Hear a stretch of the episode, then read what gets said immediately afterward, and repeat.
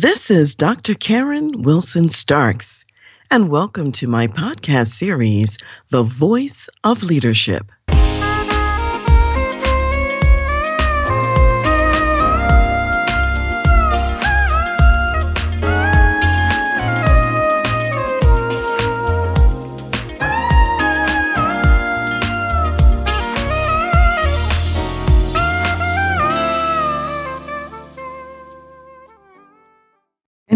To them, Why did you seek me? Did you not know that I must be about my Father's business? But they did not understand the statement which he spoke to them. This was Jesus talking to his parents in Luke, the second chapter, verses 49 through 50. The family used to go up annually to Jerusalem for the Passover feast.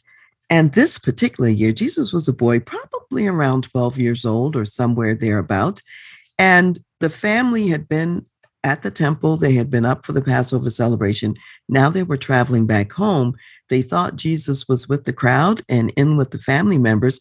And as they journeyed, they realized he wasn't with them. So they searched and searched and searched amongst all the party and couldn't find him. So his parents had to go all the way back to Jerusalem. When they got there, they found Jesus in the temple. He was talking to the priest, he was talking to the other learned men of the temple, and they were marveling at his knowledge and his understanding of the scriptures as he was describing what different things meant. And so his parents were somewhat exasperated that you know he had stayed there and didn't let them know that that he wasn't returning with the family and so that's when that conversation ensued. So, what I want to say is that as a ministry marketplace leader, you also are about your father's business every single day. There is work that God has for you to do in the workplace. And it's one of the reasons that He has put you in a place of influence, a place of leadership, an executive position so that you can be about his work. So I want to also unpack some other pictures of Jesus at work and how that also relates to us today and what we're doing in the workplace as well. So I want to remind you about Jesus' encounter with the woman at the well. And in this encounter, which is recorded in John, the fourth chapter, he sends his disciples to go and get some food. And they're in the region of Samaria. And this woman comes down to the well in the heat of the day because she was kind of a woman of ill repute and had had five husbands and was living with a man at this time who wasn't her husband. And so she wasn't inclined to come out in the cool of the day when the other women might be drawing water. She would come at an alternate time. And it just so happens Jesus met her there, asked her for a drink of water, and she was surprised. Well, you're a Jewish man. Why would you be asking me? you know, a Samaritan for a drink of water and so on. And he goes on to tell her that he, in fact, would give her living water that would never run out. And he also goes on to tell her many things about her life and her circumstances that he could not have known anyway, other than because in her mind, he was a prophet of God. So, as they're having this conversation, and as he's finishing the conversation with her, and she goes into the village to tell everyone, I think I have met the Messiah. I've run into the Messiah. He told me everything in my life that I've done. And she invites other people to come out to meet Jesus as well. Well, in the meantime, his disciples come back and they're kind of shocked to see him talking to a woman, first of all, and secondly, to be speaking to a Samaritan woman, because Jews and Samaritans really didn't have any association because the Samaritans were considered mixed and not very faithful to the word of God. And so when they come back, they're urging him to eat. And so it says in John 4 31, in the meantime, his disciples urged him, saying, Rabbi, eat. But he said to them, I have food to eat of which you do not know. Therefore, the disciples said to one another, Has anyone brought him anything to eat? And Jesus said to them, My food is to do the will of him who sent me and to finish his work. So when we think about doing God's work, it's like food to us. It's like sustenance. When we think about physical food and how it is profitable to the body, the spiritual food The food of doing God's will, doing God's work in our lives is a spiritual food of sorts. It's a kind of a sustenance. So even though Jesus had not eaten physical food, since he was doing the work of his Father, he didn't experience, he wasn't focused on the physical hunger. There was something more important for him to do. Similarly, when we're in a spiritual fast, even though we're not eating physical food, we can focus on the spiritual and not give a lot of place or energy to that which is physical. And that's what he was doing in this circumstance. Later on, we also find in John fifth chapter that Jesus is at the pool of Bethesda, and there he finds a man who has been lame for many years, about 38 years. He's had this infirmity, and he's not been able to be healed of the infirmity. It happens to be the Sabbath day, and Jesus tells him to get up and to take up his bed and walk. And when he does that, the man takes up his bed and he walks and he's healed. And of course, the Pharisees of the day, the leaders of the day, are just outraged and incensed that this healing is taking place on the Sabbath. And so it goes on to say in John 5 16, for this reason, the Jews persecuted Jesus and sought to kill him because he had done these things on the Sabbath. But Jesus answered them, My Father has been working until now, and I have been working.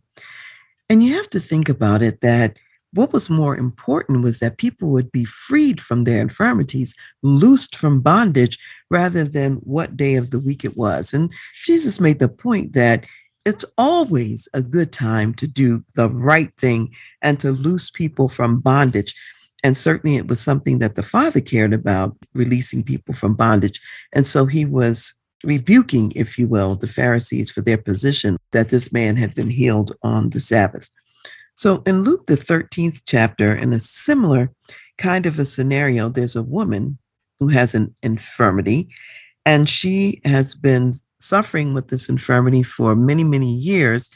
And Jesus heals her of her illness. And it just so happens that that was on the Sabbath too. And so now Jesus really gets after the leaders of the day. And he says to them in Luke, the 13th chapter, starting in 15, it says, The Lord then answered him and said, Hypocrite, does not each one of you on the Sabbath loose his ox or donkey from the stall and lead it away to water? So ought not this woman, being a daughter of Abraham, whom Satan has bound, think of it, for 18 years. Shouldn't she be loosed from this bond on the Sabbath? And when he said these things, all his adversaries were put to shame, and all the multitude rejoiced for all the glorious things that were done by him. So when we think about it, and it's still true in our day to day, people will do more for their pets sometimes than they will actually do for another human being. And he's saying to them, you know, in another place, if their ox had fallen into a ditch, if it was the Sabbath, they would pull him out.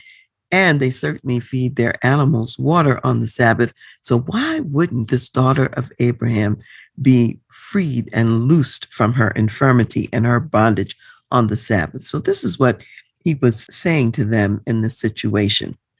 And in a similar place in John 6, Jesus talking about the work that he's been called to do, he goes on to say something more about it as well. And in verse 6 and starting in about 35, and Jesus said to them, I am the bread of life. He who comes to me shall never hunger, and he who believes in me shall never thirst. But I said to you that you have seen me and yet do not believe. All that the Father gives me will come to me, and the one who comes to me I will by no means cast out. For I have come down from heaven not to do my own will, but the will of him who sent me. This is the will of the Father who sent me, that all he has given me I should lose nothing, but should raise it up at the last day. And this is the will of him who sent me, that everyone who sees the Son and believes in him may have everlasting life, and I will raise him up in the last day. So, in all of these verses, we see that Jesus is very clear about what his mission is, what his calling is, what his ministry is. And every day he is about his father's business in accomplishing that mission and that ministry. And we understand that that mission and ministry is extended and it continues through us as the ministry marketplace leaders, because he also said in John 14 and in about verse 12, he says, Most assuredly, I say to you, he who believes in me, the works that I do, he will do also. And greater works than these he will do because I go to my Father. So he's left the physical body, left the earth in a physical presence, and we are here to extend and carry on the work, to be the hands, the arms, the feet, and for the work to continue. So the question to ask is well, what is it that God wants to do on the earth? What does he want to do in the workplace? And specifically, what does he want to do through you in the workplace? And I want you to remember that Nehemiah, when he was working for the king in the workplace as a cupbearer, he got a calling, if you will, from God in his spirit to go back to Jerusalem to build up the wall that was broken down for God's city. He was in a prominent position of influence. He had the ear of the king. And ultimately, he got permission to go back to Jerusalem for this purpose.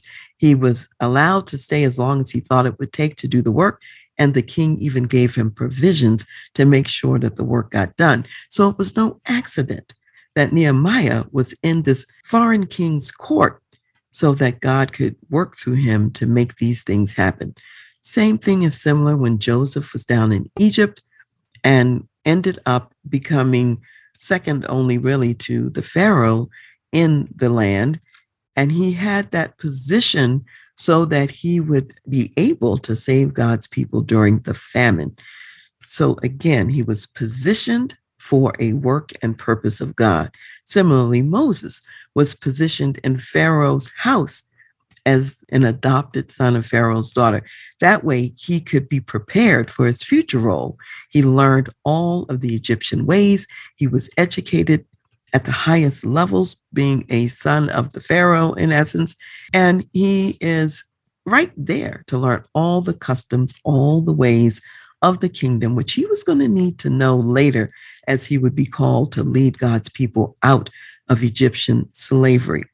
And we also find in the in the new covenant that Paul, the apostle, he was educated as a Pharisee of Pharisees, a Hebrew of Hebrews, taught by Gamaliel, who was one of the highest teachers in his time. And with this excellent foundation, education, grounding in the scriptures, God is preparing Paul for his later work in establishing churches and in being an apostle. Of course, at the time when all of this is going on, Paul is not aware that he's being called into ministry in this way. And similarly, in our own lives, we aren't always aware of how our background, our preparation is preparing us to do the works of our Father. So, why is all of this important? I think that when you are a marketplace ministry leader, and I'm going to be talking over the next so many weeks about living leadership legacy and talking about ways that we can work together to really make sure that you are living out your living leadership purpose in a powerful way. The reason that's important is because none of us gets everything done by ourselves and alone. We do need people coming alongside of us. We need help. And I'm thinking back to Moses when he's in the heat of the battle. And as long as his arms are raised, Israel is winning. And then when his arms get tired and they fall down, Israel loses in the battle. So he has his two companions then to hold his arms up because his role as a leader is so important and it's important to God's purposes. So there are people who in divine appointments will come alongside you to make sure that your arms are held up in the battle so that God's purpose is realized in your life and beyond your life. Also, God's voice. Very often we need to have a reaffirmation of what God's call and direction is to us. And He works through other people very often to reaffirm that calling. He partners with different parts of the body to come alongside you so that you hear Him again and in a new and fresh way. I know very often the people that God sends to me have very powerful gifts in His Spirit, gifts of discernment, gifts of being able to see beyond what's going on in the moment. And God will send those people to me because of my grounding in His Word and in the scriptures. And when you put both together, it's even more powerful than anyone alone. So when we think about the body of Christ, there's diversity in the body in terms of abilities, giftings, and resources. And we put those resources together so that the work of God gets done here on the earth. So there are some thought questions that I want you to think about as we're at the beginning of this study about living leadership legacy. Number one, what early life preparation did God allow in your life? I've already shared about Paul's education and history, Moses' preparation in Pharaoh's house. What did God do for you in your early life in terms of education, upbringing, experiences that have prepared you for where you are now as an executive, a marketplace ministry leader? Number two, what other relevant experiences have you had along the way? Life experiences that also prepare you for the role that you have today. Three, what position are you in now? Are you a CEO of a company? Are you an executive vice president? What is your current role? Are you a CFO, chief operating officer? And in that role, what is the work that God is calling you to do from this position. Who are you to serve and why are you to serve them? Keep in mind, we cannot serve in any of these roles unless we truly abide in Christ, who is the vine. That's where all of our sustenance comes from. That's where all of our spiritual food and nourishment comes from. And as a branch, we abide in the vine to receive all of that spiritual power. God loves the people in your workplace, and you are his salt and light in that workplace. You are a beacon of hope to others who are working there every day. And there's specific work God has for you to do, and there are reasons why He's placed you in that workplace. So, as we are wrapping up today's segment, I want to just share a reading with you from John, the ninth chapter. And in this John, the ninth chapter, Jesus is healing a man who was born blind. And I want you just to hear a little bit about what is said here. People were wondering when this man, he was born blind. And of course, that was a very upsetting life for him. And it was a disappointment to his parents as well. And people were wondering at the time. And so they came to Jesus and they said, Well, who sinned that this man was born blind? They wanted to know did his parents sin? Did he sin? What was going on such that this was taking place? So Jesus answered them in verse 3 of John 9 and said, Neither this man nor his parents sinned, but that the works of God should be revealed in him. That's why all this happened. And then verse 4, he said, I must work the works of him who sent me while it is day. The night is coming when no one can work. And then he went on to say, As long as I am in the world, I am the light of the world. So we are light bearers. We are the ones who are carrying the light of the Messiah now that he has returned to the Father in heaven. And there's coming a time in our lives when it also will be night and we will no longer be here on the earth plane. So while it is day, it is time for us to also be about our Father's business. There are blind eyes to open, deaf ears to open. There's light to bring to bear on everything that we are doing in the workplace. So think about that and think about your calling as a ministry marketplace leader. And we'll talk more about living leadership legacy.